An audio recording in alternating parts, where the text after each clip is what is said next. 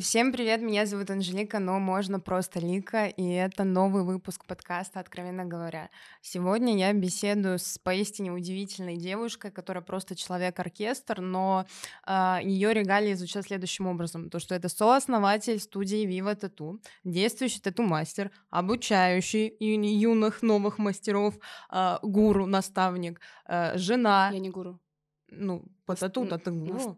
Ну, нет, я учитель. Учитель, жена, йог. И вот самое сложное, то, что я не запомнила, то, что связано именно уже с практиками. Это йога, в принципе. Йога? Да, йога — это не имеется в виду в обычном понимании, что ты сидишь в асанах, как ты практикуешь, там собака морда вверх, вниз, кобра, там всякое такое. А йога — это именно древние практики, где ты там выполняешь пранаямы, асаны тоже, конечно же, но в основном это медитации. В общем... Маша Вива в нашей студии. Маша, привет, спасибо большое, что пришла. Привет, спасибо тебе большое за приглашение. Я очень ждала нашей встречи. Не знаю почему, но я обычно, как ты знаешь, чувствую, вот с кем согласиться на встречу, с кем нет, потому что сейчас я очень избирательно отношусь к своему окружению, и окружение касается не только там друзей, сотрудников и там ситуаций, в которые я себя погружаю, но также это и рабочих ситуаций касается. Ну, у нас как бы рабочая, да, здесь атмосфера такая, потому что мне должно приятно быть человеком, с которым я нахожусь, и человеку должно быть приятно со мной, то есть у нас должен быть коннект, не просто что... Это взаимовыгодное сотрудничество. Тебе выгодно, чтобы я выложила там на YouTube, рассказала. Тебе и также выгодно, чтобы у тебя были интересные гости. Мне выгодно, чтобы мое имя больше раз там на YouTube прозвучало, либо, опять же, какие-то вот интересные события происходили. А просто, чтобы искренне как-то было вот с друг другом комфортно. Я не знаю почему, потому что мы с тобой что-то переписывались несколько раз. Да, но слушай, мне кажется, получилось. В целом у меня уже давно к тебе предрасположено за счет того, что... Я делаю татуировки с 17 или 16 лет, и Viva Tattoo была моя вторая татуировка, и по сей момент, я предана этому месту. В какой-то момент я нашла своего мастера, но и просто для меня, ввиду того, что мы с тобой ни разу в жизни не пересекались, это есть олицетворение тебя. Как минимум человек, который любит так много розового. Мне он автоматически импонирует. И когда ты просто все равно в каких-то деталях ты видишь человека, и ты думаешь, что... А об этом человек подумал, то есть он подумал о своих гостях, и вот. А что ты заметила такого, что вот тебя навело на мысль, что здесь про меня подумали? Слушай, в момент, когда вы переехали, и абсолютно все детали стали розовыми, я начала прослеживать то, что, это фирменный стиль. Просто, например, розовые стены — это прикольно, но когда это концентрация розового, ты понимаешь, что вот ты погружаешься в мир человека. Мне понравилось, что у вас появилась кофейня, потому что это находится на Бауманской, и там по пути, нет ничего, что цепляло бы твой глаз, а тут ты заходишь, ты понимаешь, что все твои потребности, они закрыты. Да, это была забота о тех клиентах, которые к нам приходят, потому что вот я сюда пришла, например, и думаю, так, пока я там жду что-то еще, там, время начала подкаста, хотелось бы выпить, допустим, кофе, утро, и чтобы наши тоже клиенты не ждали где-то, непонятной кофейни, либо их там друзья, а чтобы они могли выпить у нас вкусный кофе. То есть так я проявляю заботу о людях. Хотя кофейней занимается муж. Это не моя идея и не моя зона ответственности даже. Блин, это все равно здорово. Это вот про человеческие отношения, опять-таки, то, что вы с мужем. Мне еще очень нравится зонирование, потому что с тем учетом, что это около open space, но за счет того, что там сейчас появилось еще больше растений, у тебя прям живая изгородь, что ты вроде бы и в одном месте с другими людьми, но ты абсолютно изолирован и не думаешь о том, что там кому-то тоже сейчас что-то наносит. И плюс, у тебя очень хорошие люди там работают, что к ним приятно приходить, и ты доверяешь, чтобы на твоем теле рисовали. Ты как-то классно прям все считываешь очень четко, даже как будто, знаешь, тебе какой-то продюсер взял, прописал, так, отметить кофейню, то, что сразу есть, такая рекламка, да, кофейня, отметить то, что зонирование есть, open space, у нас много места, но все равно вы будете в приватной атмосфере, и плюс люди, да, у нас команда прям набирается, каждый человек в команде, это прям вот единица, которую мы отбираем, очень, не только я, всей команды, оно так получается, у нас студия как живой организм, и мне невероятно приятно и удивительно даже, что ты так глубоко подмечаешь вот эти вещи. Либо ты подготовилась, либо то, что это реально вот эта связь, которую я почувствовала, что мне будет очень приятно и комфортно с тобой, что ты вот видишь суть каких-то вещей вот этих. Это здорово. Хочется верить, что это второе. Но и моя душа — это музыка. Потому что, ну, зачастую ты приходишь, когда это какие-то студии, будь то спорт или что-то, там она такая нейтральная, которая, ну, тебе хочется какого-то движа. А тут прям ты приходишь, и все, и тебя распирает. Да, с музыкой у меня тоже много где есть вопросы, и очень часто, допустим, в такси я езжу без музыки, потому что радио — это чисто вот, ну, такая помойка, как те же самые тиктоки, которые вылазят, да, видео, рилсы, то есть мы не понимаем, что нам приходит, какой будет посыл в той музыке, которую мы слушаем. Хотя вот сейчас я уже тоже, как бы, знаешь, смотрю на посыл, который у нас в музыке играет, там все-таки играет рэпчик, хип-хоп, вот, и он иногда бывает такой очень... драйвовый, конечно, но там может быть секс, там могут быть пуси, сиси, попы, и ты думаешь, блин, какое-то пустое все. Но если смотреть с другой стороны, то это все драйвит, и это помогает работать как-то бодро, активно, потому что под мантрой не все смогут работать, и кто-то вообще там возьмет, расплывется. Вот, ну, да, это как бы уникально, только на моем сеансе можно там 5 часов под мантрой, люди там отлетают немножко, такие, блин, как классно. Но с музыкой... У нас почему-то вот сразу так сложилось, 6 лет назад я хотела, чтобы люди приходили, они такие, о, прикольно, эта песня, и все сидят такие шазамят. Да, я тоже. Но вот до мантр на сеансах мы еще дойдем, но начнем с самого начала про, собственно, про тату-студию, про становление тебя как предпринимателя, бизнес-вумен, человека, у которого очень яркий почерк, которого знает, мне кажется, ну, вся Москва и весь Санкт-Петербург. Ну, не вся, но кто татуировками интересуется, то они, скорее всего, слышали. Ну, мне кажется, татуировками добрая часть людей все-таки интересуется. Смотри, это мы с тобой в татуировках. У тебя здесь маленький, у меня тоже, как бы, если сегодня была такая закрытая, да, тоже, как бы, есть там татуировки, я не просто тату-мастер без тату. И поэтому мы с тобой думаем, что все вокруг в тату. В тату-тусовке. Да, но на самом деле большое количество людей, они не с татуировками, они вообще не в теме. И вот как раз-таки один из моих сейчас... Вот почему мне нужно... Прям, я считаю, это своей миссией, чтобы обо мне узнала... Ну, я обо мне, моей студии, узнала больше людей, чтобы не про бизнес, не про деньги, что типа, да, сделаем больше бабок, больше татуировок. То есть, ну, это вообще меня не драйвит. А то, что мы можем предоставить качественную услугу, как ты вот ходишь к нам, да, со своей второй татуировки по 17-ю, ты кайфуешь, ты получаешь... По 25-ю уже, Маш. Да, у нас там не будет ограничений, я думаю, там бесконечность, только предел. И это миссия, чтобы люди были в комфорте, в безопасности, потому что тату — это про перекрестное заражение, про могут быть какие-то вот, ну, биологически опасные материалы, как кровь, сукровица, да, там. И моя миссия, чтобы люди были в безопасном, красивом месте, с заботой, получили классную услугу за небольшие деньги, ну, за доступные. Потому что у мастеров там буквально от, не знаю, от 5 до 8 тысяч стоит одна татуировка, если мы говорим про какую-то небольшую, да.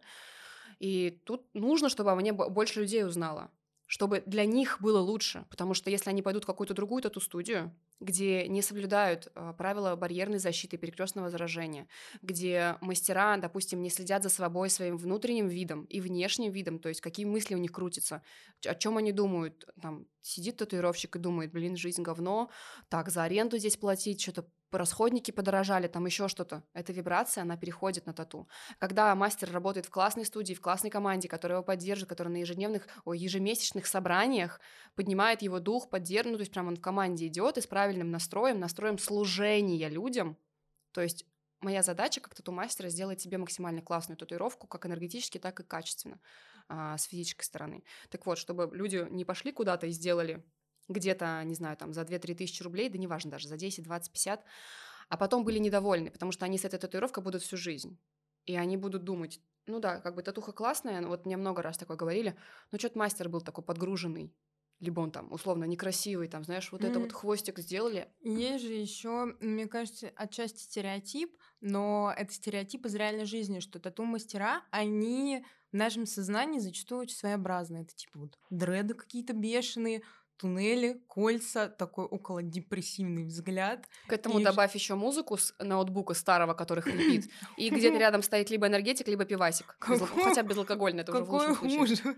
Я работала в тату-студиях, я и на гостевых местах работала, и просто в целом перед тем, как у нас появилась наша студия, я успела поработать в нескольких. И я смотрела, как разные татуировщики, ну плюс у меня муж...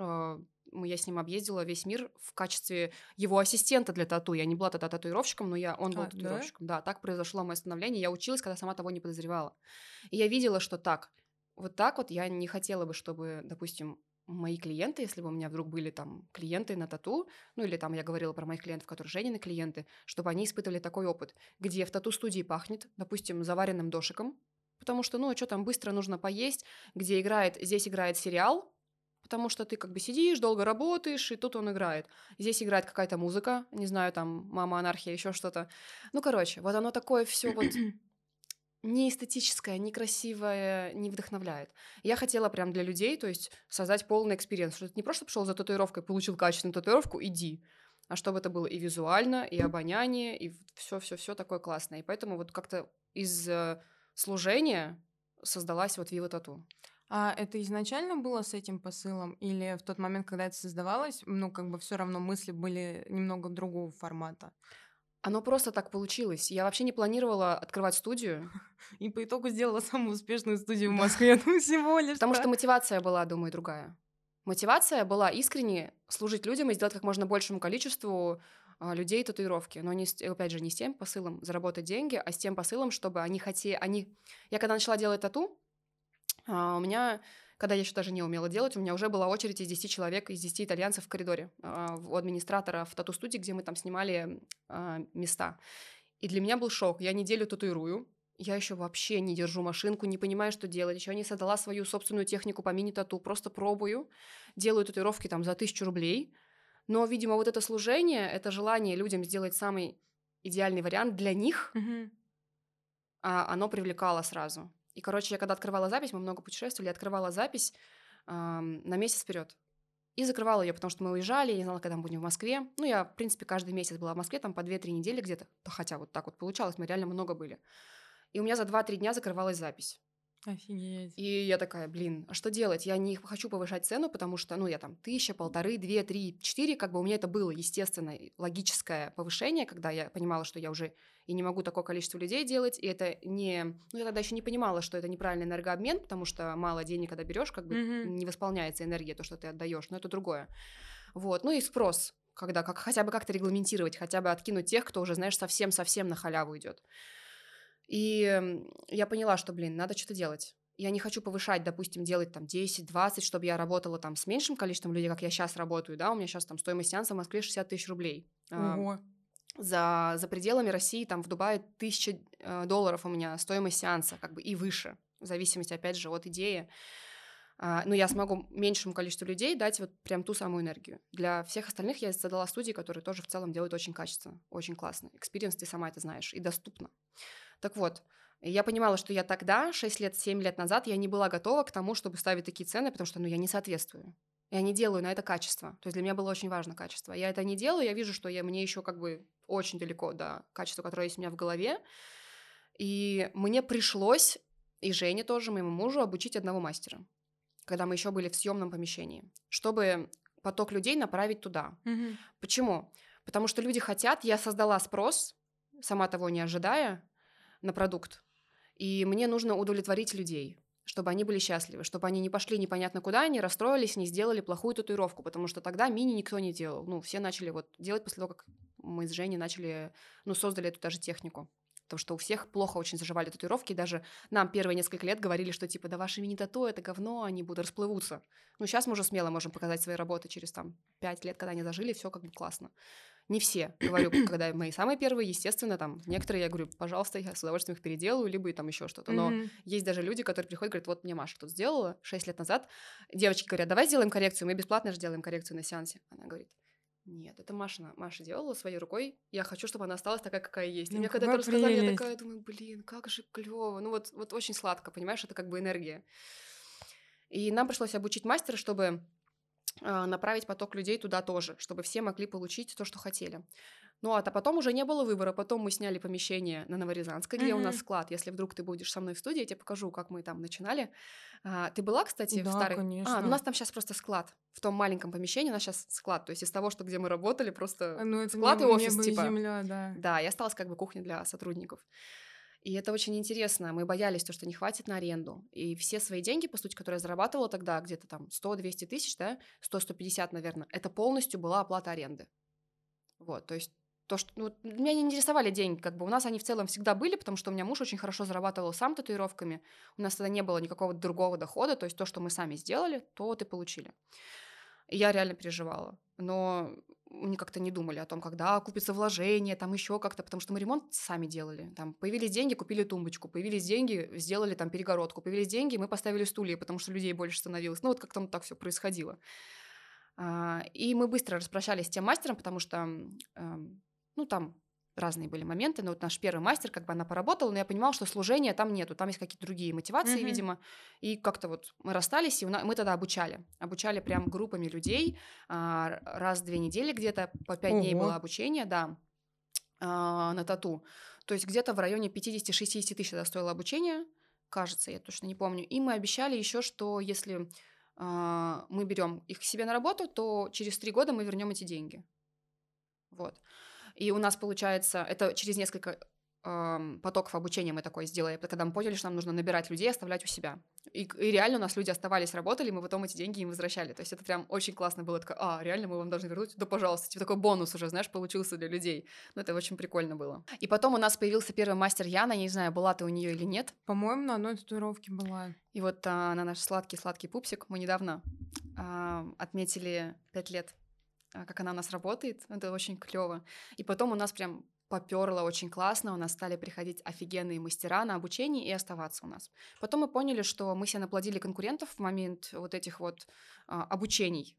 И как-то неприятно стало, то есть люди прям реально воруют наши идеи, копируют полностью наш сайт, какие-то акции. Ты думаешь, блин, как-то прям неприятно. Тогда я еще задумывалась об этом, меня прям, волновало это. Сейчас я вообще ни на кого не смотрю, даже не смотрю условно там на людей, которые ушли из моей жизни. И если мне их Инстаграм рекомендуют, я просто вот так свайпаю, я пытаюсь не залазить. Потому что если я туда залазю, как мы часто можем делать там, знаешь, когда вот все, наверное, смогут понять, когда ты увидела страничку бывшего, либо бывшей подруги, и ты заходишь посмотреть, как у них там дела, и в надежде посмотреть, что там вроде, не очень прикольно, как было с тобой, что-то вот такое.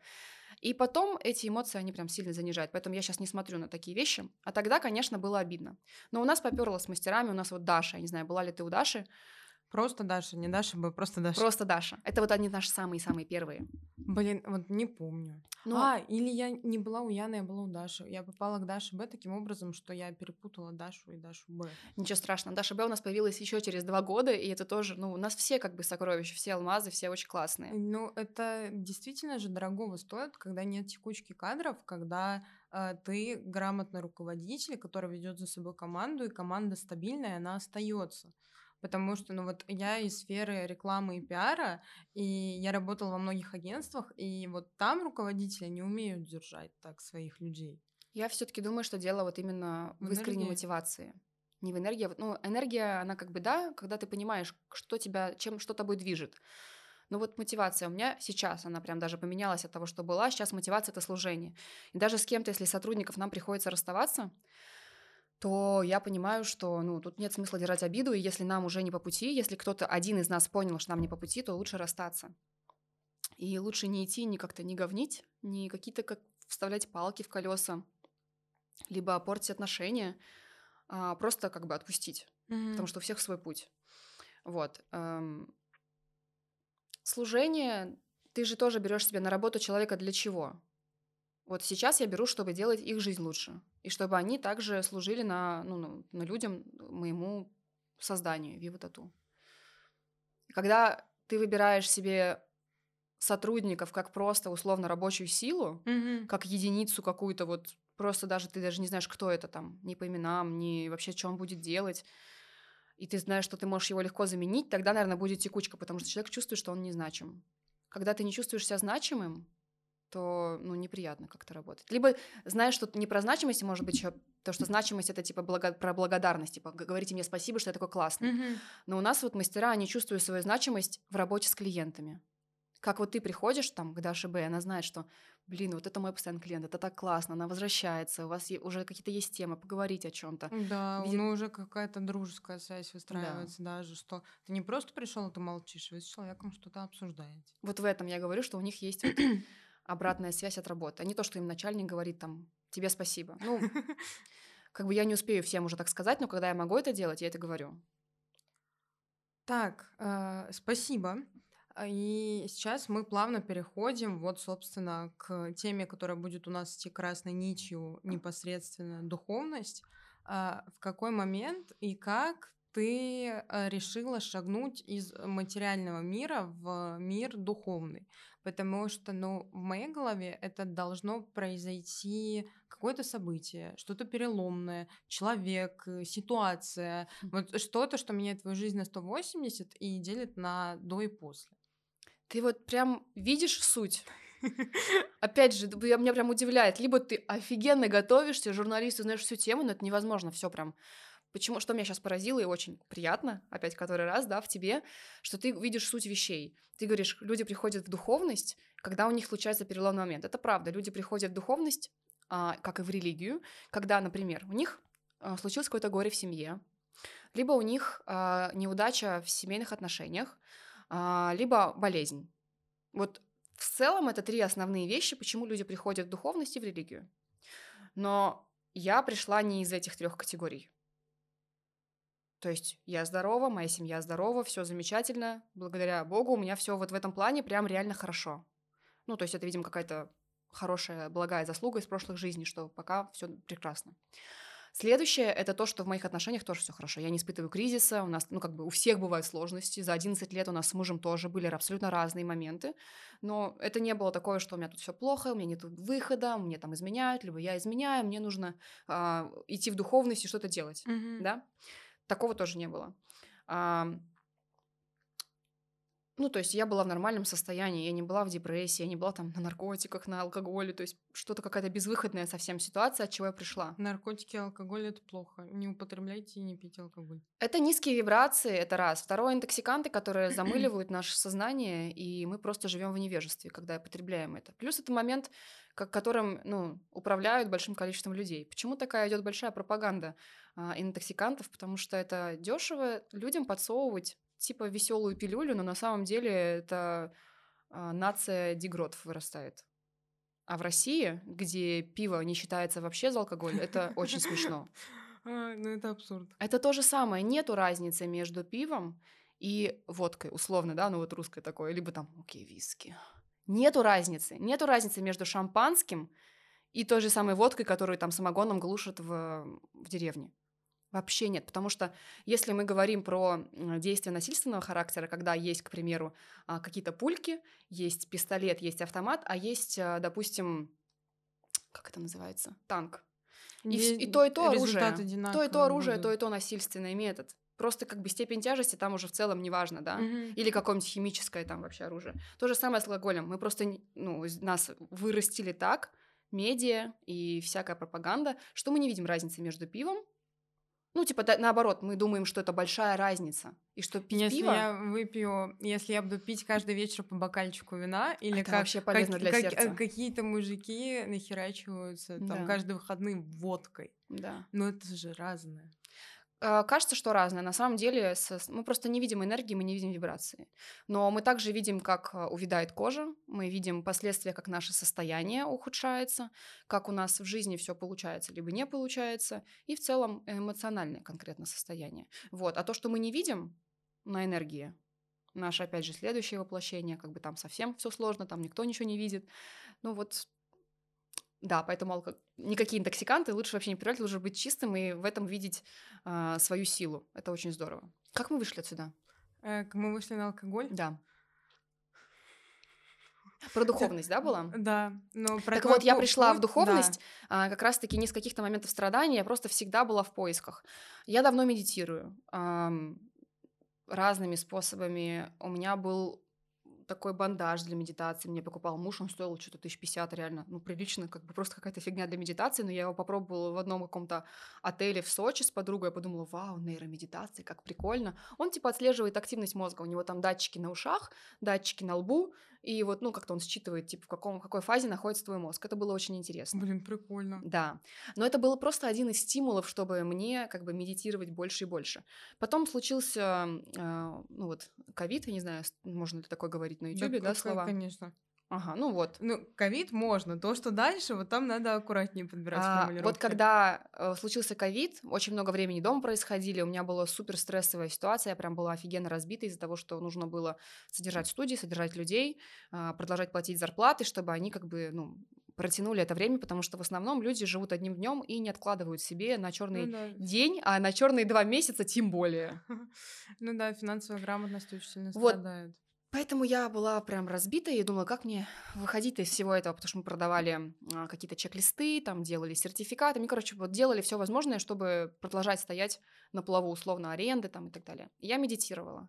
В ковид я медитировала, ну, это банальные какие-то медитации по приложениям, с этим бандажом, просто там по 15-20 минут на балконе я садилась, медитировала, у меня там в актуальных сторис до сих пор сохранены вот эти вот медиташки. Но оно было все какое-то... как будто пустое и бессмысленное. Я думала, блин, ну вот медитация, ну это же классно, это же духовная практика. Но, с другой стороны, это просто вот физическое, я свое тело, свой мозг успокаиваю.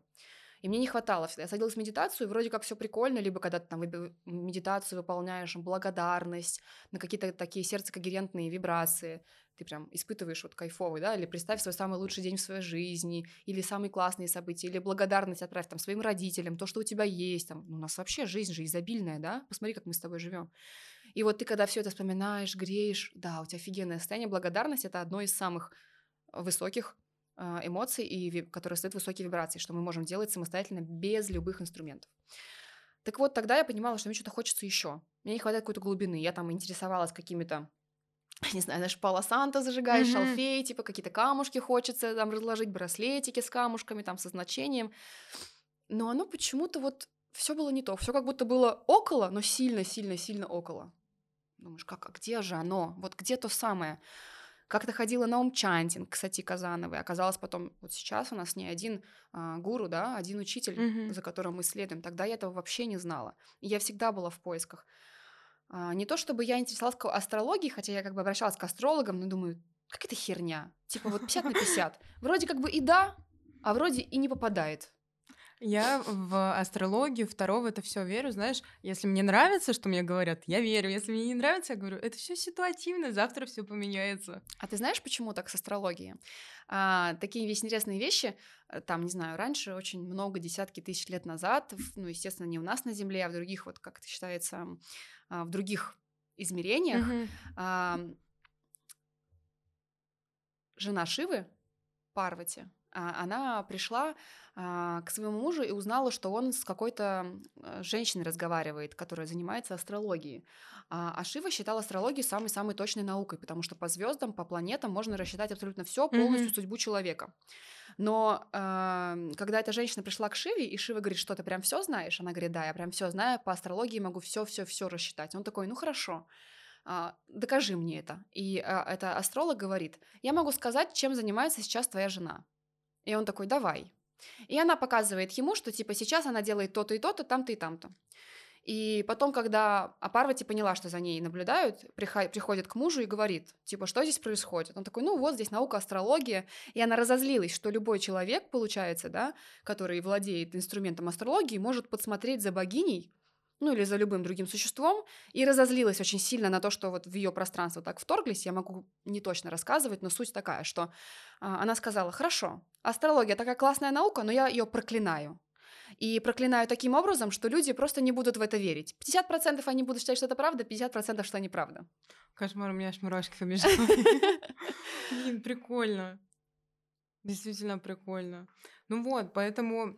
Говоря про всю эту стезю, мне кажется, это очень ситуативно, но то, как ты искала и твои поиски вот по итогу закончились, вот астрология, с ней не получилось подружиться. С астрологией не получилось, но я несколько лет обращалась к энерготерапевту. Как-то энерготерапия вошла в мою жизнь.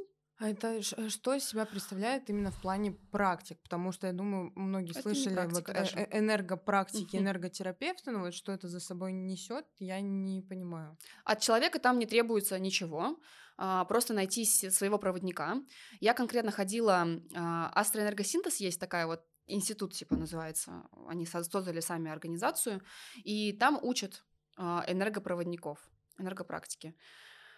И учат долго, несколько лет, как институт прям. И я сначала попала к одному молодому человеку, потом думала, интересно, он взял маятник, проверил наполненность чакрам, по чакрам, короче, этим маятником тоже проверил, там как-то энергия считывается, что-то там позаписывал, в книжках посмотрел, дал мне какую-то рекомендацию. Я такая, интересно. Ну, то есть что-то как будто бы около астрологии, только по-другому как-то думаю, ух ты. Потом записала восторженный отзыв в Инстаграм, потому что когда мне что-то нравится, я искренне это рекомендую. А этот парень на тот момент был просто на обучении, то есть он еще был вот прям зеленым студентом, но он уже так как очень большие успехи тогда добился. Я так восторженно рассказала, потом моя подруга Натали, она услышала этот отзыв в Инстаграме и тоже обратилась к этому парню. И там она у него спросила на консультации, есть ли ей вот шанс стать тоже энергопрактиком, потому что она была в поиске, хотя работала в очень крупной компании с хорошей зарплатой, но чувствовала, что это не ее, что что-то там не то, предназначение не то. И он сказал, да, у тебя есть способность к учительству, ну вот к переданию, точнее, вот этих знаний. И она пошла тоже учиться. И потом я ходила к ней долгое время, когда она училась, потому что это очень интересно, она чистый проводник. Как это происходит? Я примерно... Могу на секунду прервать? А можно такие практики делать, вот когда это твой друг? Да, там, да? Ну, до какого-то момента. То есть в какой-то момент я почувствовала, что очень интимные вещи уже пошли, и сложно, когда уже там я 1,5 года там хожу, делаю, и уже как-то, ну, как будто бы, знаешь, вот предвзятость появляется, вот и хочется другого что-то. И тогда я спросила, и тогда моя подруга перестала принимать на несколько месяцев. Я подумала, ну, значит, это знак, поменяю проводника. И тогда мне другого проводника определил этот центр, и тоже несколько сеансов я проводила с другим проводником. Ты как человек там не делаешь ничего. То есть это не то, что практика, вы садитесь и что-то там делаете. Это энергопроводник считывает из поля информацию про тебя. И таким образом, из разных там писаний, из разных источников, с картами тоже работа, но не старо, а просто как бы как типа метафорически, но там тоже есть значение, там очень интересно, там это считывается. И где-то раз в 3 месяца я ходила к энерготерапевту, вот в течение 2 лет, и там уже всплывали разные моменты, проблемы, там и с отцом, семьей что-то было, и с бизнесом, что я веду себя как мужчина, что я не даю вещам случаться, я веду себя не как женщина, я перекрываю энергию своего мужа, к примеру, у нас с ним соревновательный дух получается, и там разные рекомендации даются, что сделать. Иногда рекомендации могут быть абсолютно банальные, но в этом и прикол. Сходить в баню, либо пойти на танцы там, где у тебя развиваются волосы. И когда ты идешь и выполняешь эти вещи, у тебя в процессе какие-то, знаешь, как будто меняется что-то в голове, и осознания появляются. Вот. Иногда ты не можешь на эту рекомендацию дойти несколько месяцев. Я реально как-то не могла, допустим, начать играть на музыкальном инструменте несколько месяцев. А мне там просто нужно было, не знаю, калимбу купить, вот эту маленькую штучку, и на ней просто дома побремчать. Мне даже не... Я там придумала все сложности, что мне нужно преподаватель, ходить куда-то, блин, в Москве это так сложно, вот время выделить, пробки. Вот эти рекомендации, они прям реально выстраивают жизнь. Знаешь, какой яркий пример был с энерготерапией? Мы не могли несколько лет перевести московскую студию. Сначала ковид, потом мы помещение не можем найти, средства. Блин, у нас студия вышла на 15-17 миллионов вообще московская. Ну, то есть это прям... У нас не было этих денег в моменте, и они никогда не появились. То есть мы просто вот оно... Постепенно, по мере стройки, по мере доделок, там все вот это так вкладывалось. И... Я пришла к энерготерапевту, когда еще к моей подруге, к Наташе, и говорю, слушай, не могу открыть, я уже так заколебалась, это было зимой 21-го года, что ли, да, зимой 21-го, в январе, я говорю, слушай, вообще все очень плохо, мы не можем найти студию, я уже расстроилась, я тут, короче, дожимаю всех, уже тут работаю очень много, но что-то не идет. И там была рекомендация... Отдохнуть. Отдохни, расслабься. Женщине нужно расслабление. Но мне это говорили еще 3 занятия назад. И я просто игнорировала, просто мой мозг не воспринимал это. Нам всегда очень много подсказок дается до тех пор, пока тебе уже вот так вот, знаешь, по голове не шлепнет чем-нибудь. Ты такой, о! А высшие силы, знаешь, такие типа... Мы тебе 3 года как бы намекаем, и нужно было тебе по башке уже двинуть кастрюли, чтобы ты как бы... Или там, не знаю, не дай бог в аварию какую-то попасть, да? Чтобы ты такой, что-то у меня не то в жизни. Отдохнуть, расслабиться. И тогда я такая, окей, я уже устала напрягаться. Что я делаю? Мы покупаем тур на Байкал. Думаю, Байкал такое место духовное, мне так хочется вот каких-то вибраций. Я поехала туда с состоянием, что ну что-то для себя найти. Такое. И я там намерение вообще исполнилось. Байкал невероятное место, очень хочу туда снова. Потом запланировали мы кажется, поехали куда-то в отпуск поехали, типа Дубая съездили, я не помню, или в Турцию, ну неважно, куда-то мы ехали. Потом мы были в Питере тоже вдвоем, и так все это плавно, классно. Тут что-то еще я там запланировала на будущее. И когда мы были в Питере, Женя такой пишет, мне только что прислали, что рядом с нами помещение одно освобождается. Я такая, так, ладно, важность занижаем. Это я отдыхала. Важность занижаем, как-то так. А потом через 2 дня пишут и еще одно рядом помещение, потому что там был салон красоты и бармен, что-то как-то, не бармен, а эти барберы. Это два помещения? Два помещения было. И у меня уж так глаз задергался. Я такая, так, это может быть план. Нам даже не нужно будет переезжать. Мы работаем здесь, делаем ремонт там, и потом переезжаем. Идеально. И оставляем еще, возможно, даже это помещение как склад, потому что, ну, места нам надо было много. И там все идеально. Панорамные окна, площадь. Там не идеально, только, наверное, аренда. Вот, но как бы это как всегда, знаешь, типа ты не можешь уже совсем себе там все взять за какие-то маленькие деньги. Вот, и так энерготерапия работает. Но параллельно, конечно, я не только вот этим сейчас думаю, сейчас все подумают, мне нужна энерготерапию. Я офигеть как работала с психологом 2 года, который я тоже прорабатывала. Параллельно одни и те же запросы были. Только энерготерапия мне говорит через одни инструменты, а психология говорит через более такие твердые, понятные другие. И это прям все работало, ну, у меня в таком... В синтезе. Да. А вот после энерготерапии все-таки, ну вот говоря до финальной точки, до которой ты дошла сейчас, вот от энерготерапии потом куда шаги были? Там я начала использовать еще в энерготерапии, ну точнее, когда вот у меня вот эти 2 года были, я начала в работе использовать метафорические карты. Я до этого проводила медитации для людей, но так очень аккуратно, типа я их настраивала там на больше. Сеансе? На сеансе, да.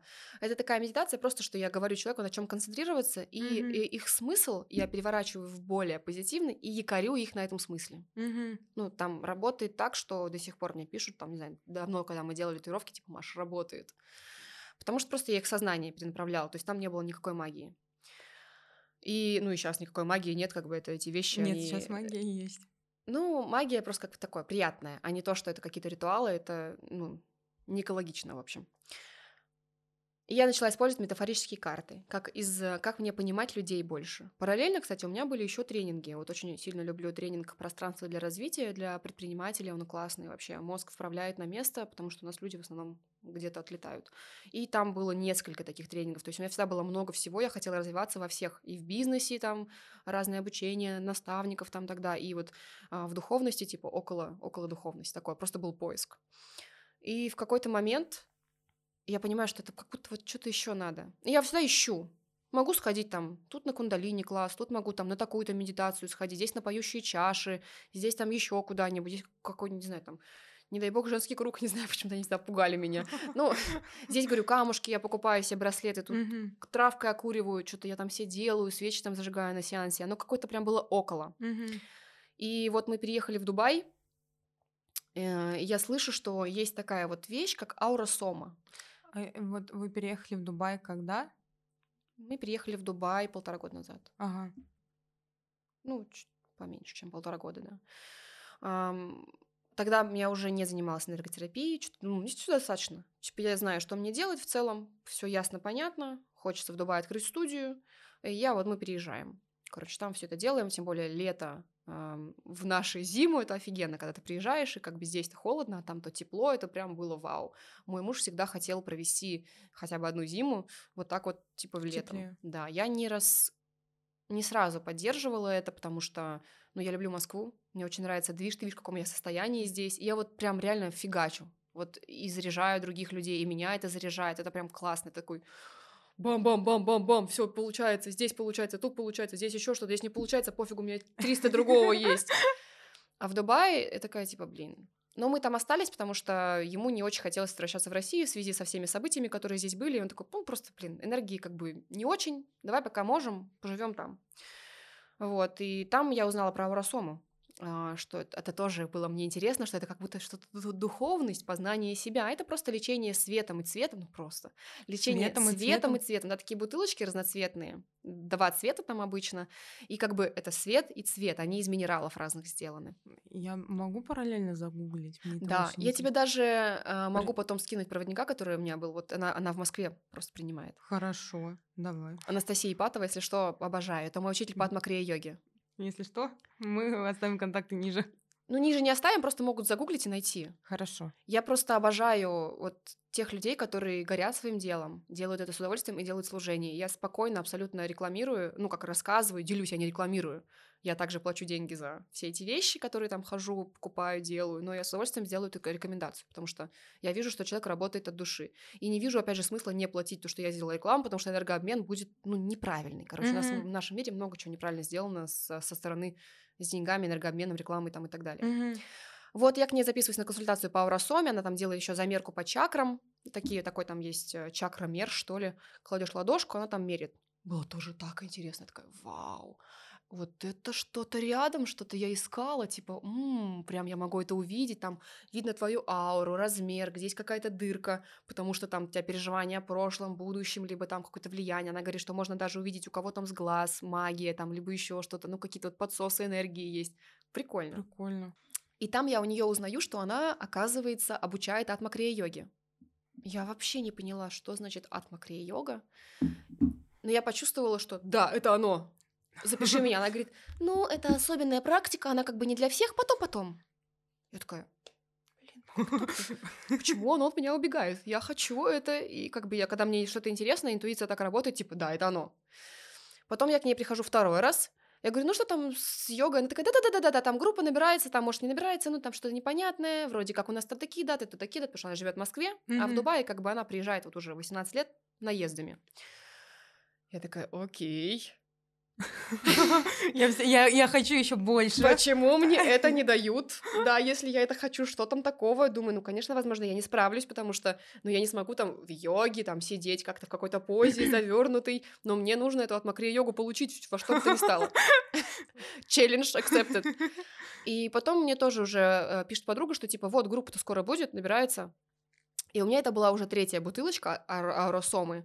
И там бутылочки, они не только разных цветов и разных значений, разных названий, но еще и разные циферки у них сверху. И у меня это была 96-я бутылочка, последняя, та, третья. И она у меня... И когда она заканчивается, можно, типа, продолжить свои вот эти разные раскрытия состояния, потому что с каждой бутылкой у тебя разные энергии поднимаются, и ты прям по-разному себя чувствуешь.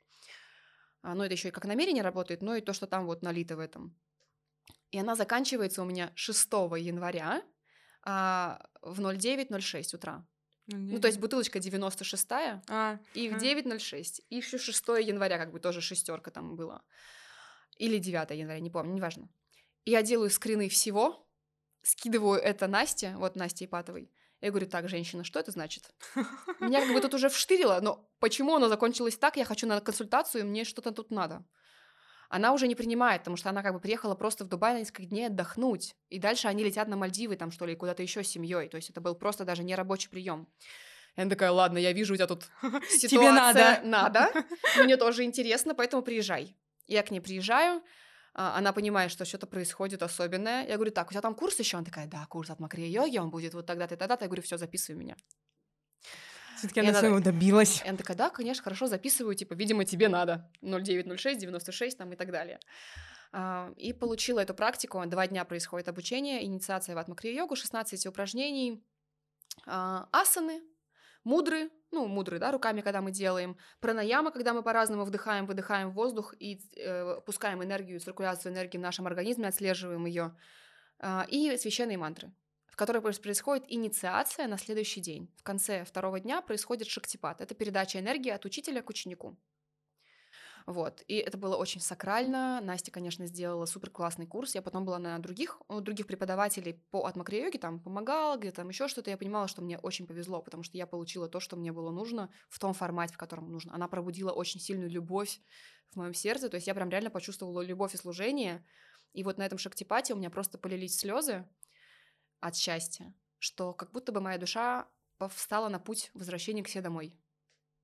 И это было ощущение не то, что, как вот ты меня сейчас видишь, я такая записываю в Инстаграме, «Хей, ребятки, короче, все офигенно, шикарно, записывайтесь вот здесь, все классно», как с энерготерапией было. Я такая, кайф, замерили чакры, ауры, тут вот все четко, приходите, записывайтесь.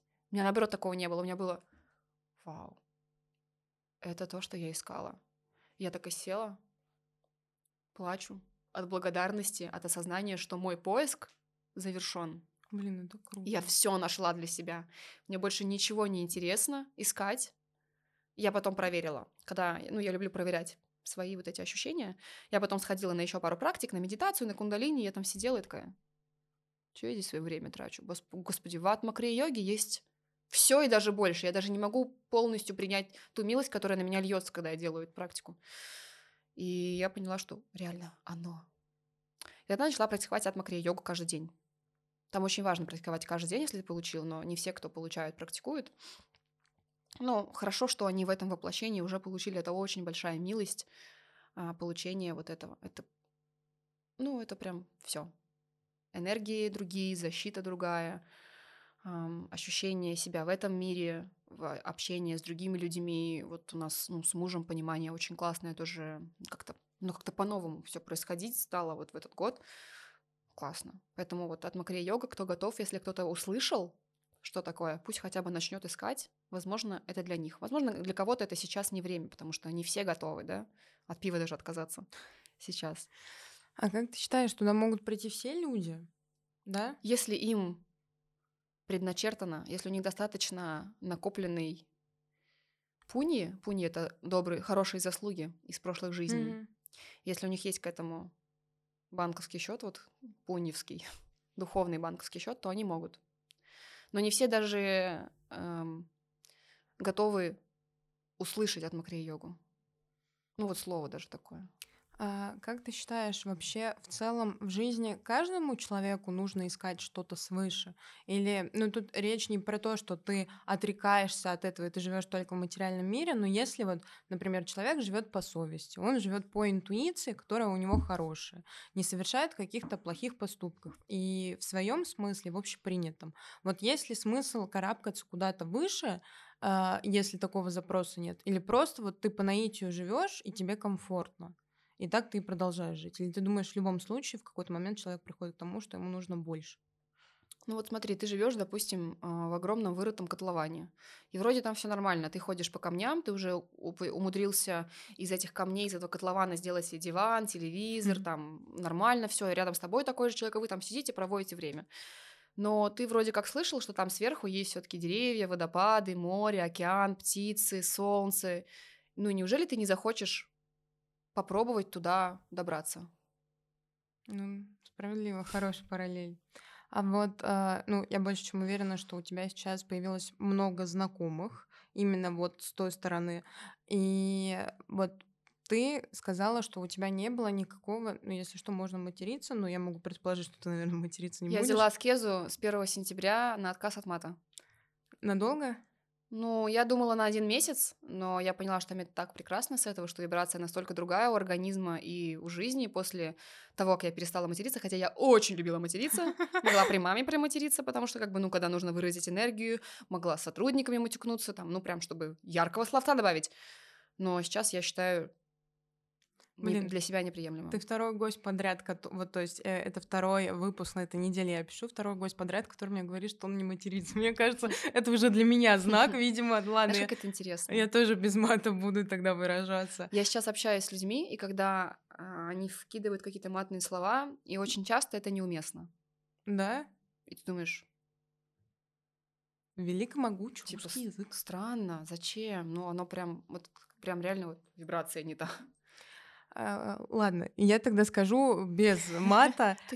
Если ты счастливый человек, который не сталкивался ни с каким апогеем ужаса в своей жизни для того, чтобы идти в духовность, в религию, в ту сторону, вот у тебя среди знакомых много... Можно я перебью здесь, скажу, что я в целом никогда не воспринимаю какие-то сложности на своем пути как драму, ну совсем прям супер драму.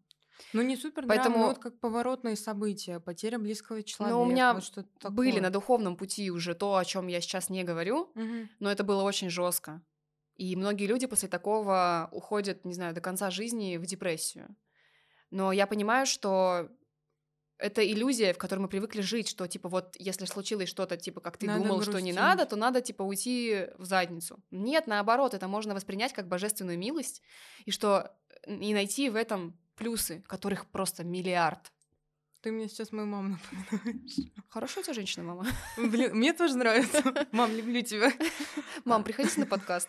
А, кстати, папа очень активно двигает идею, что вот, проблема поколений. Возьми, посади маму и разговаривайте с ней. Но не знаю, мне кажется, я к такому пока не готова. Я видела подкаст один еврейской девочки, и у нее отец... Как они называются, когда вот он там... не в церкви, а... Если... Не брамин. Я просто так далека от этого. Да я тоже. Ну, в общем, когда он там, короче, в религии, и он заведует всем абсолютно. Мне так стыдно, пожалуйста, в комментариях. Это, не... Который сводничеством занимается? Нет? Нет, который проповедует. Типа как вот батюшка в православной церкви. Раввин. Раввин, да, что? Дочь раввина она. Спасибо. Если что, не хейтите меня в комментариях. Ну, всякое бывает, не все могут все знать. Так вот, и у них офигенно интересные подкасты, как они рассуждают. То есть она выросла в семье раввина, очень строгие правила, а она всегда была бунтаркой такой, а папа очень мудрый, да, с этими священными писаниями, знает условно ответ на все вопросы, может подискутировать. Это было клево. Поэтому с родителями есть о чем поговорить, и мне кажется, это прям неисчерпаемая такая тема, которая многим будет близка, не у всех отношения хорошие с родителями даже. Это правда, и это грустно. Ну ладно, я подумала, как есть, тем более основательно, да. Ну вот я к тому, что не всегда люди приходят в духовность из положительного состояния. Вот у тебя много знакомых теперь, кто что-то пережил и кому помогла духовность это пережить. Да. Ну то есть есть люди, которые теряют детей, но они пришли, уже были в духовности в этом, и они как бы нормально потом живут в плане. Есть люди, у которых там мужья им там изменяют и очень по-жесткому там где-то бухают, где-то еще что-то. Ну и всякие разные ситуации бывают. Просто уходите от таких мужей. Не всегда по карме нужно уходить. Да? Ну, то есть они даже не могут это сделать, потому что им нужно прожить этот урок, чтобы в следующей жизни не воплотиться снова, чтобы с еще одним козлом так же жить. Иногда нужно прям вот мудростью обладать. Но это очень сложно, я не знаю, это святые женщины. Реально святые должны быть, чтобы... Это то, что это вот кармические отношения, да? Да, разные кармические завязки там, которые происходят в жизни.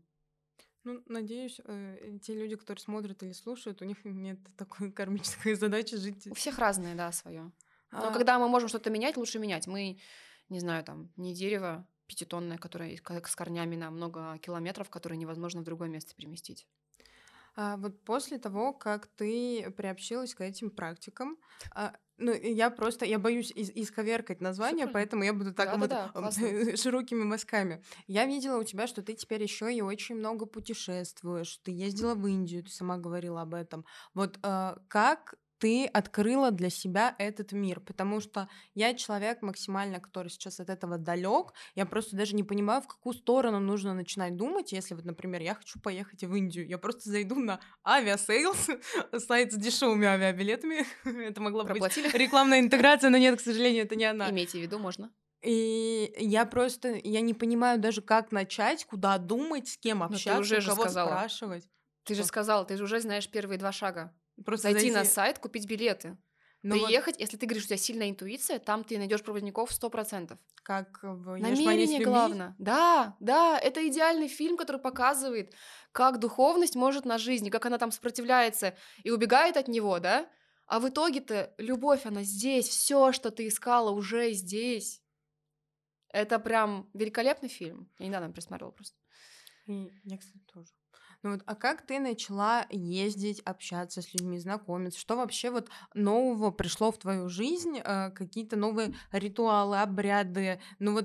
Просто в любом случае уклад жизни же меняется. У тебя есть теперь такой досуг, которого у тебя не было, например, 10 лет назад. И мысли о том, что... Даже год назад. Тем более. Когда я начала делать практику Атма Крия Йоги, я начала с 1 раза в день. Там есть комплекс упражнений, где ты можешь делать по минимуму, можешь делать по максимуму. Минимум там на 10 минут, максимум на 2,5 часа можно вообще зависнуть. Да, это раз в день, типа дважды в день лучше делать. И я поделала комплекс по минимуму, ты начинаешь втягиваться, появляется больше энергии, больше интереса какого-то. И на очередной онлайн-поддержке Крия-йоги, потому что это сложное упражнение, вот с Настей, она говорит, ой, сейчас будет событие в Индии, а я всегда хотела в Индию. То есть, не знаю, меня тянуло, я вот любила, когда мы очень много путешествовали всю жизнь, там около 40 стран уже есть, то есть мы постоянно ездим куда-то. У мужа вообще план все страны посетить. То есть у нас это есть, что тяга к путешествиям, к новому. Мы когда путешествовали, я видела индуистские храмы, буддийские храмы, меня прям тянуло туда. Не знаю почему, но что-то вот там было близкое моей душе, и мне прям нравилось. Особенно индуистские, потому что они там все вот эти вот разноцветные, вот эти вот Кришны голубенькие, красивые женщины, вот эти украшения. Я думаю, боже мой, почему так это все прекрасно? Но все равно была от этого далека. То есть я робко заходила, смотрела, клево и уходила. Вот. И она говорит, Настя на поддержке, что мы едем в Индию, там будет праздник Холи. Я такая, о, Холи, это ж когда красками кидаются. А у меня всегда в голове была картинка, что я хочу на такой праздник. Вкладывается Индия, праздник, который я хочу посетить, яркие краски, как бы, извините. Думаю, да, а тут еще, он говорит, там еще будет даршан, это благословение через глаза от гуру, от святого, да. И это очень классное событие. И я думаю, так, у меня в голове уже, я уже не понимаю, о чем они говорят, у меня уже в голове вот так телефон, билеты, всего лишь лететь. Я уже пакую чемодан, еду в аэропорт. Типа того, а это через 3 дня происходит все. Я проверяю билеты, они стоят что-то дешево. Лететь 3 часа из Дубая. Я думаю, ну, в Индии жилье тоже дешевое. То есть не нужно бюджет дополнительный выделять на это путешествие, как ты вот, планируешь там что-то еще. Я тут же думаю, так, как бы мне дела рабочие раскидать, потому что, я там минимум выпаду на 4 дня, там еще что-то. Я так ехала на 3-4 дня, думаю, как мужу сказать. Муж такой, езжай, как бы он всегда меня поддерживает. Говорит, хочешь, делай. Что, как я могу тебя ограничить? То есть мы каждый отдельный человек. Если ты считаешь, что тебе это хочется, как я могу тебя запретить? Наоборот, езжай, конечно, что делать? Вот. И я говорю, слушай, я еду. Тут же на поддержке она такая. Оперативно. Хорошо. Как бы понятно, там многие так говорят. А потом мы встретились в Индии уже. И я приехала во Вриндаван. Вриндаван — это тот город, это место рождения Кришны, и это место игр Кришны и Радхи. Это Радха Кришна — это вот особая, как аватар бога. Их очень много там в индуизме, аватаров бога. По сути, там один единственный бог, но он просто в разных воплощениях, в разных, энергиях показывается людям, то есть в разных, ситуациях, как можно использовать. Кто-то там с любовью занимается там чем-то своим делом, кто-то, наоборот, у кого-то сверхсилы разрушать и рвать демонов на клочья вообще, то есть какие-то силы, у кого-то, наоборот, там женское возрождать. В общем, там очень много интересных всяких вещей. Кто-то там изобилие. И я приезжаю туда, хотя невозможно, говорят, купить билет во Вриндаван, потому что это очень высокое духовное место и находится якобы даже не на нашей планете, а в другом тонком плане. У меня задерживают самолет, точнее, не самолет задерживают, мы только начинаем взлетать, и вот такой резкий рывок. И говорят, не беспокойтесь, у нас просто сгорел двигатель. Хорошо, что мы на земле. Да, мы не успели лететь, и мы такие... Окей, я без багажа, может быть, мне как бы обратно поехать, я могу просто взять вот так чемоданчик, который у меня есть, и пойти домой, может, это знак, что мне не надо. Но потом такое было, как это так? Столько всего уже произошло, это не может быть знаком, что мне не надо, это, возможно, проверка, что мне наоборот, насколько это мне надо. Мы там просели 5-6 часов, абсолютно не знали, сколько мы там будем, но я была запасливая на еду, воду, книжку и интернет с зарядкой. Я такая, ладно, я просто сижу, все такие нервничают. Что там, как там, вот это, фе-фе-фе. Тут... А у меня тоже такси забронировано, жилье забронировано, по времени там ведь график. А я почему-то была в таком спокойствии, тотальном принятии. Сижу, читаю книжку, ем арбузик, там переписываю здесь, там еще что-то делаю. Прям почему-то было вот так вот. Я туда добралась, тоже очень сложно. Я такая сразу, как увидела эту Индию, и там... Просто люди лежат, спят на проезжей части. Рядом, на бордюре вот такой вот, рядом с проезжей частью. Они просто там спят, там их там, не знаю, 20 человек, семьи. У них нету ничего, они просто одеялом завёрнуты, и они спят. Там очень громко машины, коровы, обезьяны, все, что хочешь. И вот это я все увидела, но я такая, но они так живут. Конечно, ужасно, страшно, я такого никогда в жизни не видела, но у меня какое-то тоже принятие было. Потом я утром там еду, там детишки, что-то там вот это все кидаются, холи, люди, громко, невероятно. У них сигнал — это просто общение, и все сигналит. И вот условно 5 полос, тук-туков этих, 5 полос, и они просто вот так вот едут все.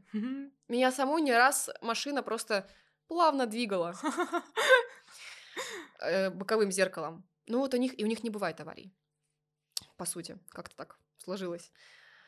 И я такая, блин, я еду просто, у меня вот реально глаза отлетевшие, я сама вся отлетевшая, я понимаю, что это из каком-то из воплощений я здесь жила, где-то в Индии, и это прям моё и родное.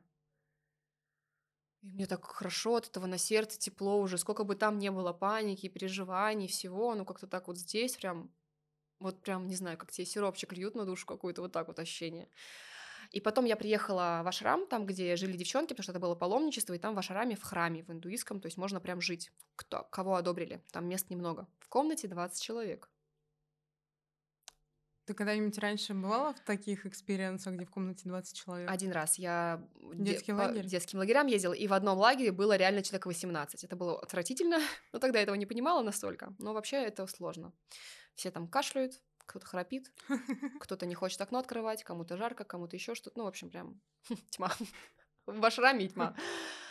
И потом мне говорят, гуру идет. Я такая, а? Что? Ну, вот как раз Парамахамса Шри Свами Вишвананда типа идет. То есть я хотела его увидеть и хотела на его даршан. И вот он подходит, как бы принято, ну, дать ему поклон. То есть можно вот так поклон дать, можно полностью на колени поклониться. Как ты чувствуешь?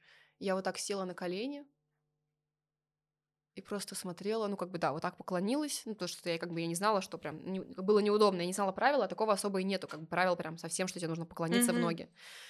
Я подумала, какой красивый, какая любовь, вот просто любовь почувствовалась, мысли как будто все растворились, и вот я его там видела на расстоянии 20 метров первый раз, он тоже так мельком прошел, но заметно было, что он меня тоже заметил, так как глазами, это был мой первый даршан, когда глазами с божественным встречаешься тоже, я такая, это оно.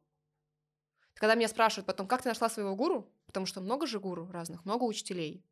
Он садхгуру. Не садх, а садхгуру. То есть таких может быть только 5 на земле. И вот он прям выше, святой. И к нему в 5 лет пришел одно из воплощений Бога и сказал про его миссию. Но потом уже много святых приходило к нему, как бы это другой момент. То есть это богореализованный мастер, который пришел сюда, на нашу землю, для того, чтобы своих учеников уже, ну, как бы уму-разуму научить и забрать отсюда, чтобы больше не крутились на этом колесе, не развлекались. И я увидела его, поняла, все это он. То есть мне когда говорят, как ты поняла? Просто я почувствовала, как тогда на Шактипате, когда мне передавали сакральные знания и посвящение в технику, я поняла, что это то же самое было ощущение, только более полное. Нет вопросов вообще. Ни одного сомнения. Потому что мозг в этот момент отключен. Ты чувствуешь только условно сердцем. Как бы это не сердце, конечно, но можно сказать сердцем. И так я его первый раз увидела и убедилась в том, что я все правильно делаю, что я хорошо, что я сюда приехала. Там, конечно, были тоже невероятные опыты, я не смогла уехать, я задержалась, поменяли билеты, осталась жить в этом ашраме, потому что я жила в комнате, она была крайне далеко, а в этот холле там невозможно находиться, там люди кидаются красками, водой обливают, пробки, ну, похлеще, чем здесь около Красной площади, как бы пробки. И вот задержалась и осталась, и там получила свой первый даршан, когда... Там большая очередь, много часов, ты подходишь к учителю, стоишь, смотришь ему в глаза, это может быть длиться 20 секунд, может 30, может там вообще счет времени потеряться, и что-то происходит в этот момент. Вот, можно сказать, что это излечение души твоей происходит, можно сказать, что он просто смотрит вот на твою именно душу, атму, и он не смотрит тебя, на твое воплощение, что ты в этой жизни сделала, не сделала, он прям в суть. Ну и вот говорят, что... Ну, немного кармы сжигает, или много, короче, какое-то количество кармы он сжигает на даршине. Дает благословение. Что значит сжигать карму? Ну, у нас в прошлых воплощений очень много кармы есть накопилось. Наши негативные и позитивные поступки. Позитивное — это пунья. Ну, то, что ты там собачку покормила, которая голодная была. Это пунья, позитивная, да? Но, опять же, с каким намерением ты покормила? Чтобы заработать эту пунью, либо реально ты хочешь накормить это животное. И негативные. Но мы, набираем карму даже когда дышим. Делаем вдох, карма, выдох, карма. Мы просто не знаем правила Вселенной. Да, это я тоже это не понимаю, это все очень мега сложно, поэтому у нас очень много кармы с прошлых воплощений есть, которые там просто могут быть сотни, тысячи. И из-за того, что пока у нас есть эта карма, это привязка к этому воплощению, к земле. Не воплощению к этому, а к телу, к физическому. Они могут быть разные. И пока у нас есть карма, мы будем перерождаться снова и снова.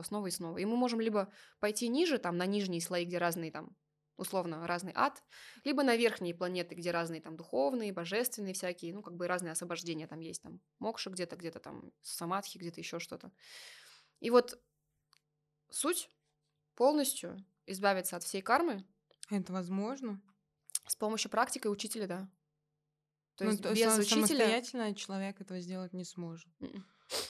Без учителя ты не сможешь продвинуться никуда. То есть он является твоим проводником, а конкретно Парамахамса Шри Свами Вишвананда является телепортом. А вот если... Ну, ты своего проводника встретила в Индии, своего учителя. Так я получила Атма Крия Йогу. Он передает Атма Крия Йогу, то есть это его, ну, практика условно, которую он передает всем людям. Я скорее к тому, что а есть ли возможность встретить вот того самого человека в пределах нашей страны? Он не живет в Индии, конечно. То есть у него ашрамы по всему миру. У него там есть в Германии несколько ашрамов. Вот в Нью-Йорк я летала тоже на открытие его ашрама. В Италии, куча везде в Европе. В Орехово-Зуево есть тоже ашрам, благословленный Гурудевом. Угу. То есть тебе даже не обязательно с ним встречаться, если пока нет возможности, ты можешь просто смотреть его видео. Вот мне сейчас, я много постила про то, как мы, какие опыты я с ним испытываю, там, встречаем его в аэропорту, как это классно, что какие у меня переживания внутри. Я это всем делюсь в Инстаграме.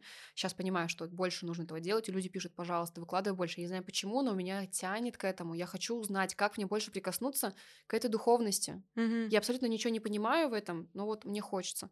Смотреть видео на YouTube, слушать, что он говорит, это тоже его учение. Получить Атма Крия Йогу и просто практиковать. Атма Крия Йога на самом деле вытянет очень хорошо. Вибрации меняются, и к этим вибрациям притягиваются правильные вибрации, потом вот, более такие высокие. А вот я как раз хотела спросить про вибрации, ввиду того, что ты прикасаешься к чему-то прям высокому, в тот момент, когда ты погружаешься обратно в материальный мир, грубо говоря, ты приехала сейчас в Москву. Как твое самоощущение? У меня кайфово.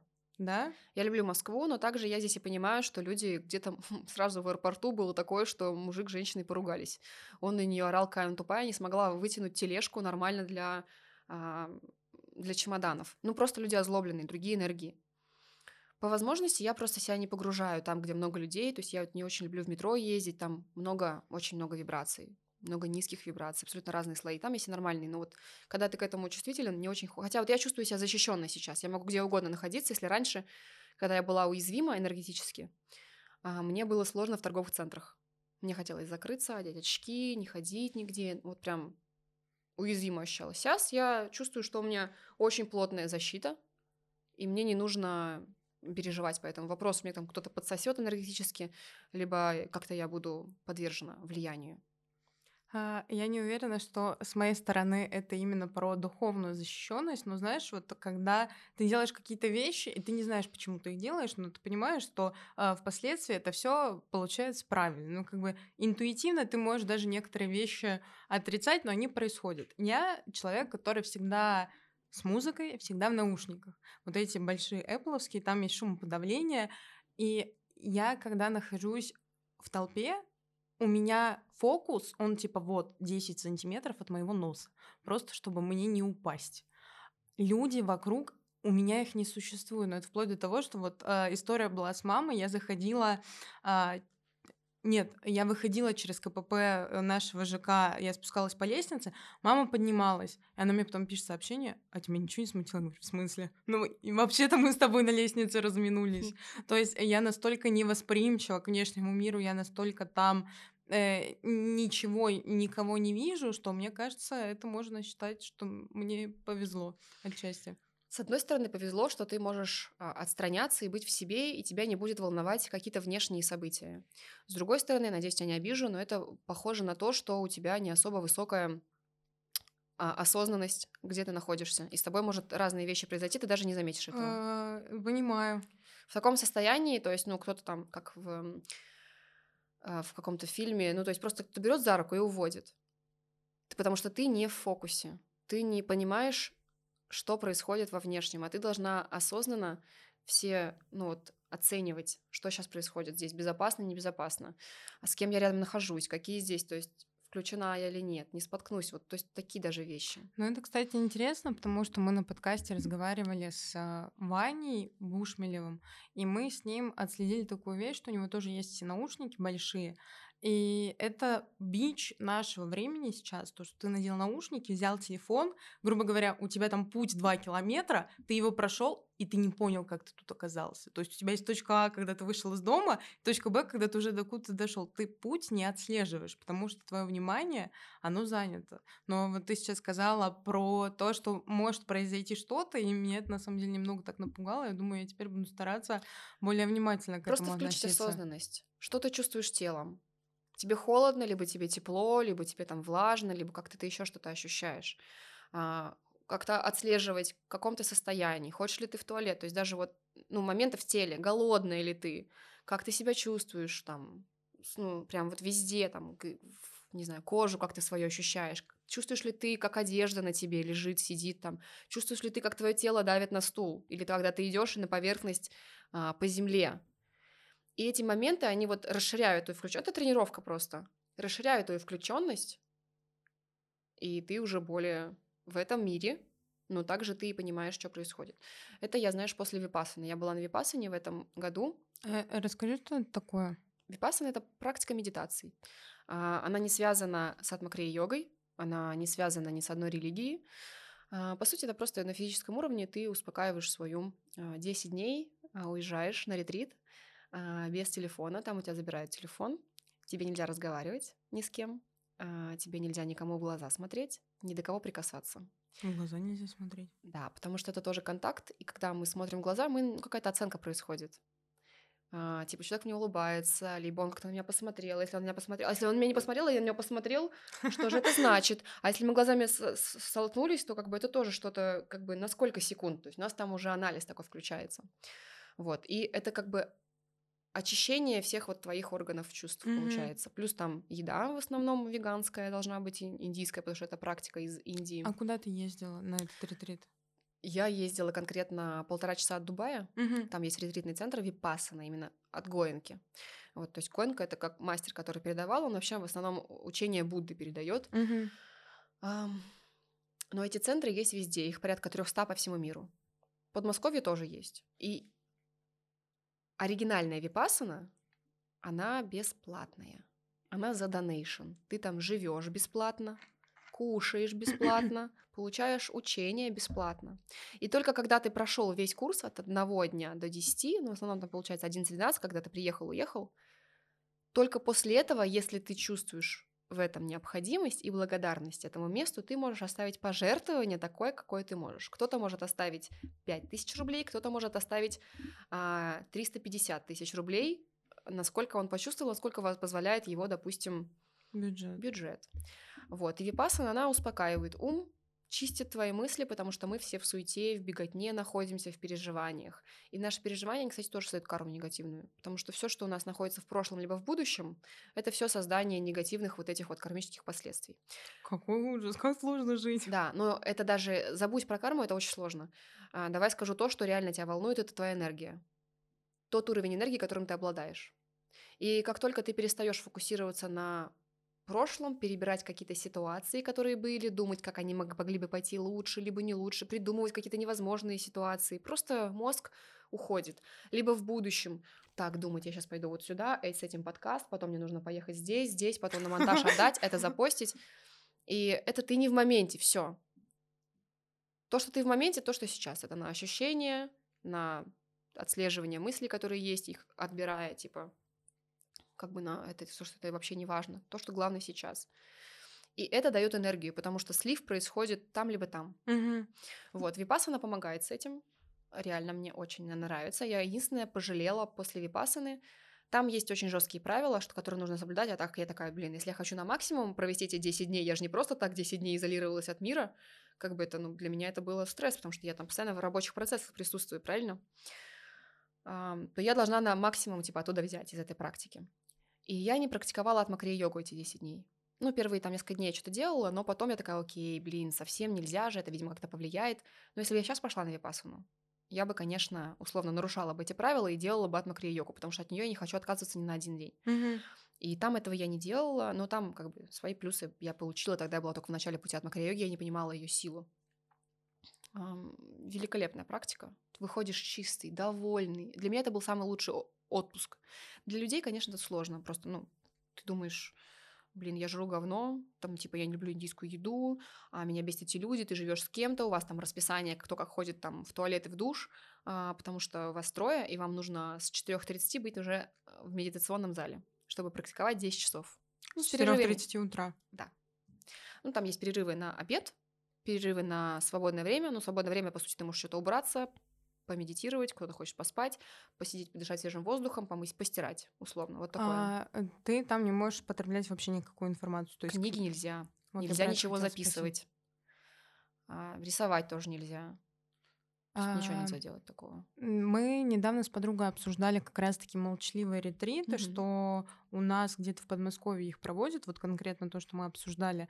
Там нет про зрительный контакт, но тем не менее ты там молчишь.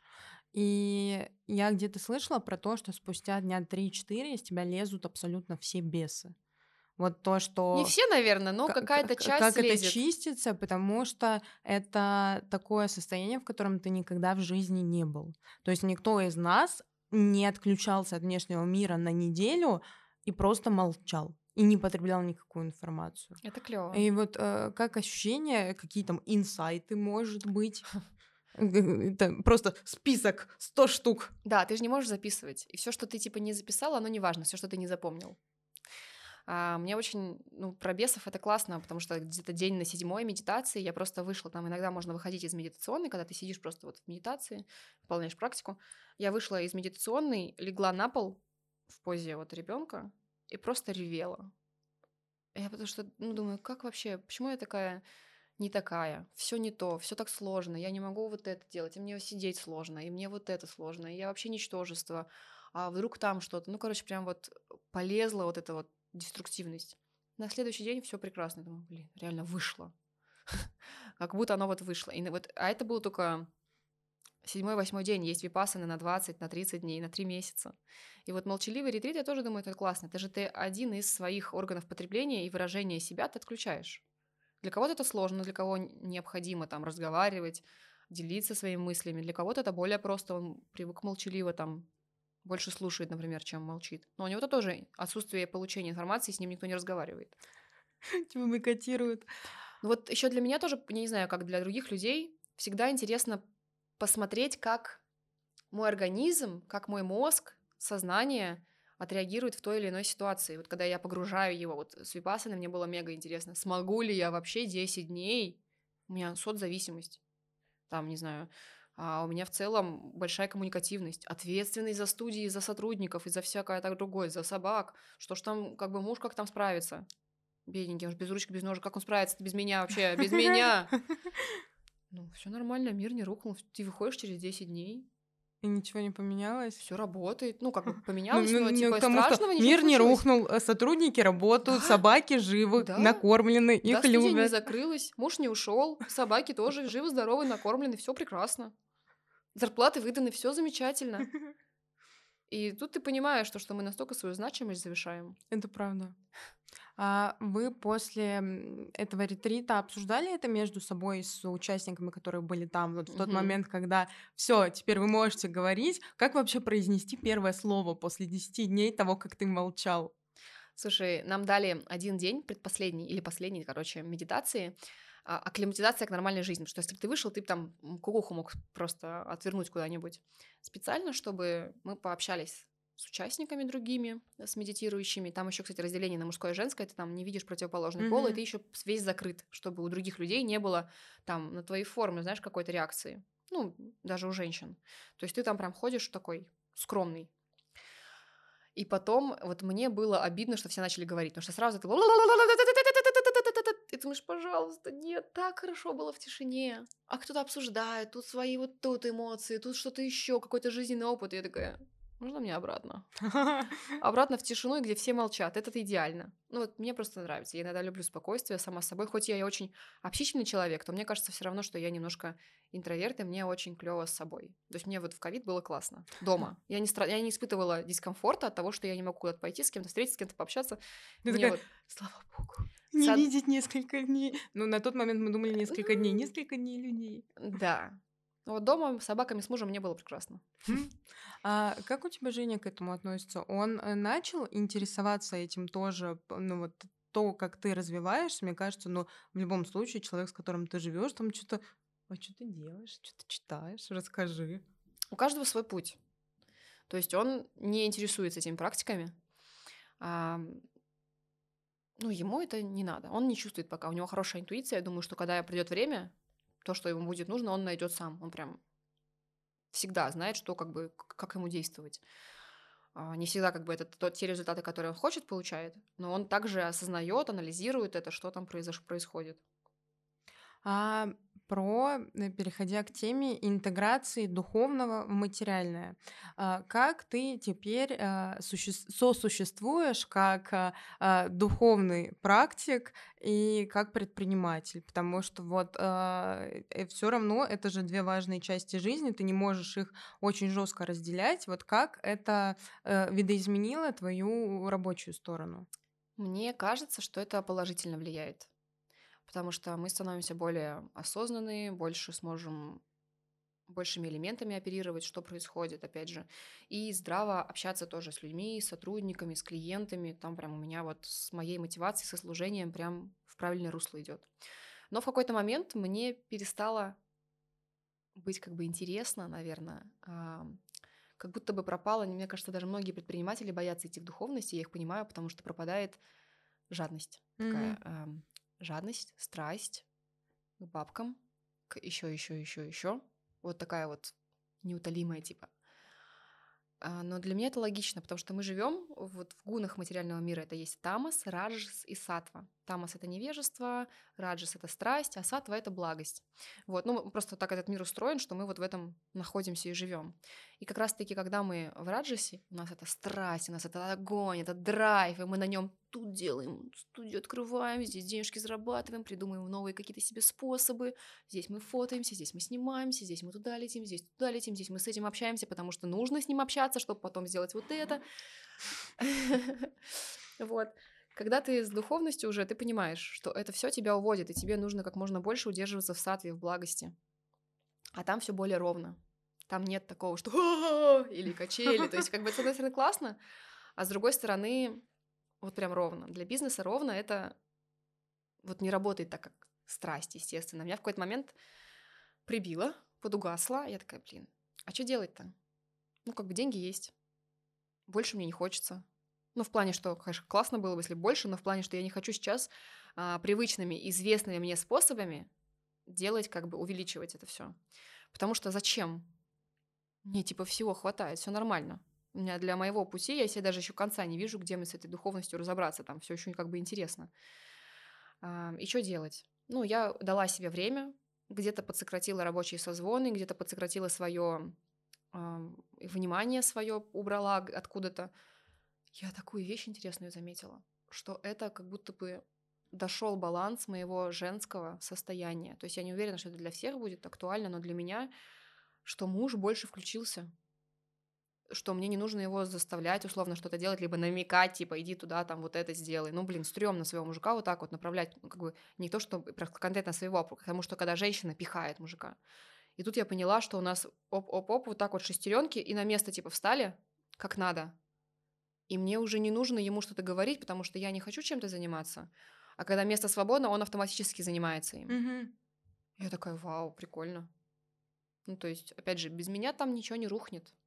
Ну, не то, что я там ушла. Нет, я также во внимании, там все. По-другому делегирование стало выстраивать.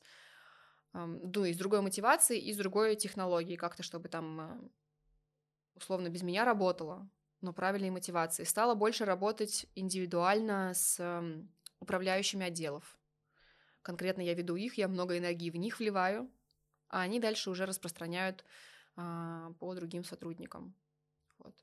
А вот то, что ты говорила, что у тебя сеансы, они сопровождаются теперь, ну, медитациями, скажем, метафорическими картами. Угу. Вот есть еще что-то, что вот так внедряется в привычный образ жизни студии? Ну, в студию сложно. У нас единственное, что происходит, окуривание разными травками, типа полосанта, шалфей, потому что это негативные энергии чистит. Мы не видим на тонком плане очень много всяких вот низкочастотных сущностей. И эти сущности, они не любят благовония, они не любят травы определенные, когда сжигаются, ну, потому что как будто духи они их не воспринимают. Также они не любят свет, огонь. И, ну, также я там некоторые еще мантры разместила, Шри Янтру конкретно в студии тоже разместила, вот то, что я вчера рисовала, вот такую же, только другую, железненькую, я вот металлическую, она медная вроде даже, разместила тоже в студии для гармонизации энергии и пространства. Как бы это то, что внедрилось в студию. В мои сеансы добавилось то, что я теперь призываю, ну, я читаю молитвы перед сеансом, призываю как бы учителей божественных, чтобы они помогали мне в моем сеансе. Также я получила недавно благословение от своего гуру на татуировке. То есть, чтобы через меня шла энергия божественного, помогала мне с запросами для людей, чтобы они были максимально чистые, и чтобы я там была как бы очень чистым проводником, чтобы через меня лилась божественная милость. Я и раньше тоже использовала в сеансах, ну, как будто что я просто портал, да, через меня как бы потоком проходит, и иногда я даже вот так вот делаю татуировку, потом такая, вау, как красиво. А это как будто делала не я, через меня высшее что-то делало людям. Это, ну так, с одной стороны, пугающе, с другой стороны, очень интересно. Также было и по смыслам. Я все свои мысли отключаю, я не думаю, что я буду делать до, после, фотографии, там еще какие-то, короче, дела, поесть, поспать, погулять с собаками. Я реально об этом не думаю в процессе сеанса, я полностью погружаюсь в клиента, в его запросы и его направляю. То есть иногда люди там берут телефончик, отвлекаются, но я стараюсь своей энергией их в этом потоке удерживать, в потоке той идеи, которую мы с ними на сеансе нашли. И люди, которые очень далеки от духовности, которые сами говорят, что я вообще не духовный человек, абсолютно материальный, сумки за несколько миллионов, там, тусовки, ну, короче, вот всякие вот эти вещи абсолютно материальные, да, конечно же, там и токсиканты, и все, просто кайф, типа, от жизни, вот прям на полную катушку. Даже они ко мне приходят повторно и говорят: Маш, вот то, что ты делаешь, это, конечно, я, конечно, вообще не понимаю в твоей медитации ничего, я там села в телефончике на сеансе, но оно работает, и мне очень приятно с твоей энергией, с твоими татуировками, там, то, как они в жизнь внедряются, хочу только от тебя теперь. Хотя до этого они выбирали просто картинку условно, но они чувствуют и прям сами понимают, пишут и осознают это. Блин, это очень здорово. Ну, прям это интересно. Такой вопрос, как балансировать? Как вот не отлететь ни в одну, ни в другую сторону? Как существовать в материальном мире, когда ты стремишься к чему-то свыше? Вот я сейчас с этим пытаюсь работать, потому что я брала, у меня день рождения был 5 апреля, и я брала себе соляр от энерготерапевта, это когда она за месяц делает расчет, что нам нужно там в какой-то день начать подготовку к Новому году, ну вот к Новому году, к соляру своему. И как она это рассчитывала? Каждый день какая-то практика должна была. Допустим, здесь мне нужно встретить в воде в такое-то время. Там точные минуты есть, в которые нужно начать этот день. Здесь нужно там об этом думать. Здесь нужно какие-то действия совершать. И вот 12 дней, кажется, перед днем рождения происходит. И плюс консультация. Она рассказывает, что будет в этом году, как можно какие-то вещи нивелировать, как можно усилить что-то. Она говорит, ты в этом году очень сильно уходишь в духовность. Но постарайся не отлететь, потому что ты можешь очень легко отлететь, и это повлияет на бизнес, на семью.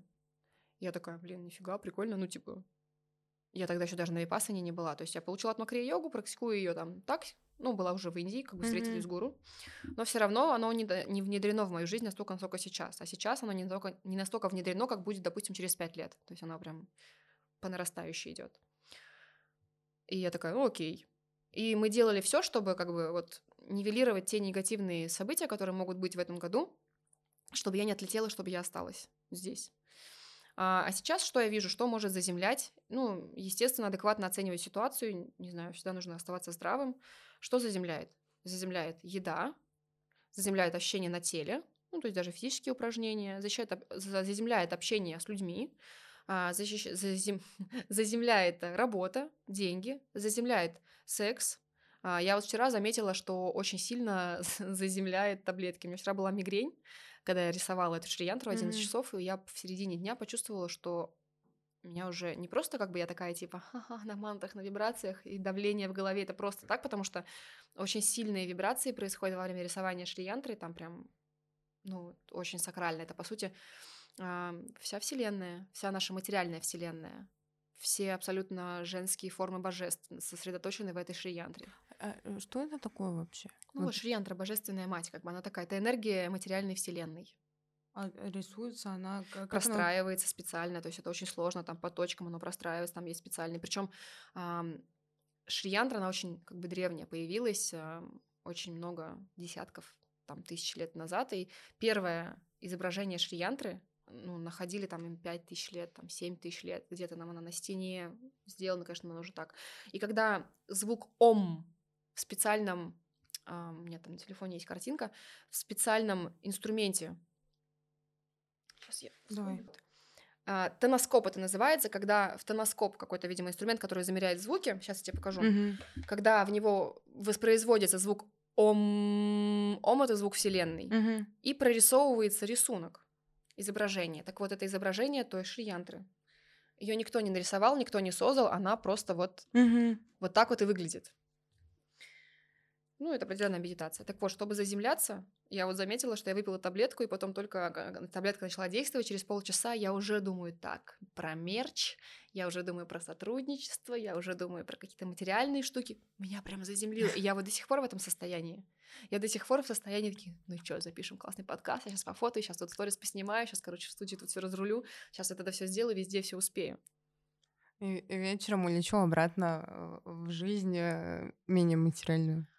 Он очень сильно материальный, он везде материальный. Просто завтра у нас будет очень особенное событие с моим гуру в Дубае. И я там чуть-чуть, конечно, вернусь в супервысокие вибрации. Но, опять же, оно может быть, учитель может быть абсолютно разные опыты давать. Он может как отдалять от себя, так и, наоборот, приближать. Вот, в зависимости, что человеку нужно, какой у него запрос.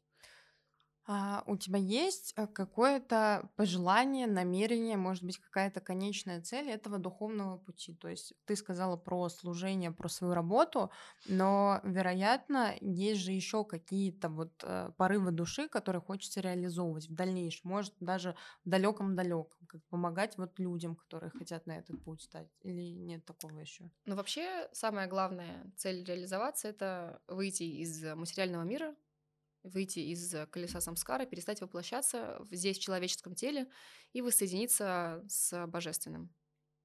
Ну, то есть это если совсем так, но я еще к этому не готова, потому что если я сделаю такой запрос для своего гуру, ну, может все что угодно. Я могу оказаться, не знаю, на больничной койке, если он будет сильно там, не знаю, условно мою карму сжигать, либо я могу оказаться в ашраме монахини, что как бы я тоже не готова к такому. Ну, что угодно может быть, я пока как бы не настолько предалась, не настолько готова, короче, к сильным таким резким изменениям в своей жизни. Mm-hmm. И что пока я могу делать, это следовать учениям, практиковать Атма Крия Йогу, потому что я считаю, что я только начала, и там еще не видно конца и края, изучать божественные писания и внедрять это в материальную жизнь, нести это также людям, просто своим примером показывать, как можно жить еще.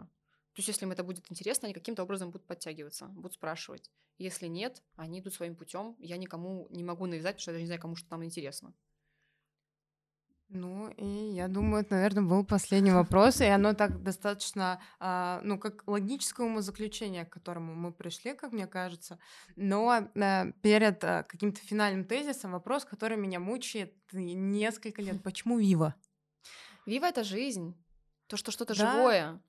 Оно пришло еще до тату-студии, когда я стала веганом 7 лет назад, и я думала, я думала, как бы мне переименовать свою страницу, чтобы оно отражало новую мою вот эту вот сущность с веганством.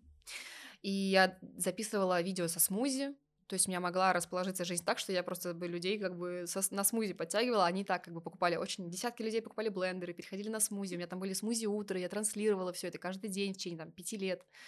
И я думала, как вот мне вот это все сделать? И я думаю, так, почему-то мне хочется Viva. Что такое Viva? Viva. Ну, вообще, вивир на испанском — это типа жизнь, жить. Mm-hmm. Но вот у меня почему-то Viva было. Я думаю, Маша Viva. Класс. Маша Viva — это будет что-то живое. Я же со смузи, с веганством, такое вроде все позитивненькое. И потом, когда я стала веганом, когда я стала татуировщиком через полгода, тоже пришло понимание, что мне нужно имя. Я не хотела имя, фамилию, нужен был какой-то ёмкий ник. Я уже тогда понимала, как вести соцсети, потому что я помогала в этом мужу. У меня очень сильно маркетинг и соцсети развиты. Как-то, получилось так. И думала, мне нужно короткое, ёмкое имя. Так, обязательно там должно быть тату, либо инк, чтобы это было понятно, чем я занимаюсь, когда меня ищут в поиске, mm-hmm. либо когда меня забивают в поиске. Потом думаю, так, Мария очень много. Думаю, с именем тоже непонятно, она какой-то уникальность. Думаю, Viva Tattoo, думаю, Viva Tattoo. Все, ни разу мой ник не менялся. У меня даже аватарка, мне кажется, там не менялась. И оно так пошло. И как это в татуировках, это раскрылось немножко иначе. Мои татуировки, как и татуировки, которые делают мастера в студиях, они живые. Они меняются с тобой, они трансформируются вместе с тобой. Они могут даже менять смысл. Некоторые из них отживают свой смысл, который имели, но они остаются как пройденный этап.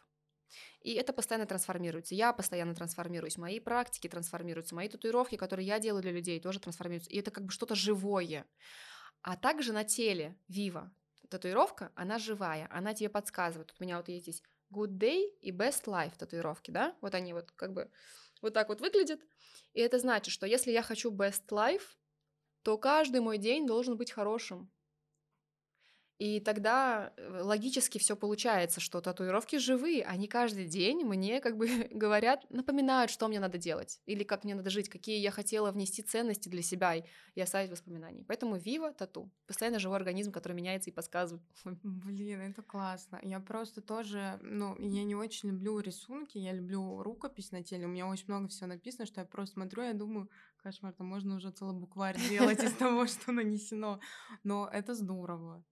И предлагаю как-то, наверное, красиво и ёмко закончить нашу беседу, закончить этот выпуск. Может, у тебя есть какое-нибудь красивое умозаключение? Вот какой-нибудь красивый, мощный вывод из всего, что было сказано. Но это было очень интересно. Это как закончить так, чтобы потом такие, я все просрал. Что-то не подумал заранее, не подготовился. Не знаю, какое заключение. Слушать себя, пытаться развивать свою интуицию, а дальше она уже, возможно, вас приведет куда-то, естественно, к высшей цели в какой-то. А также делайте татуировки в Viva Tattoo Studio. И подписывайтесь на Маш, слушайте и смотрите мой подкаст.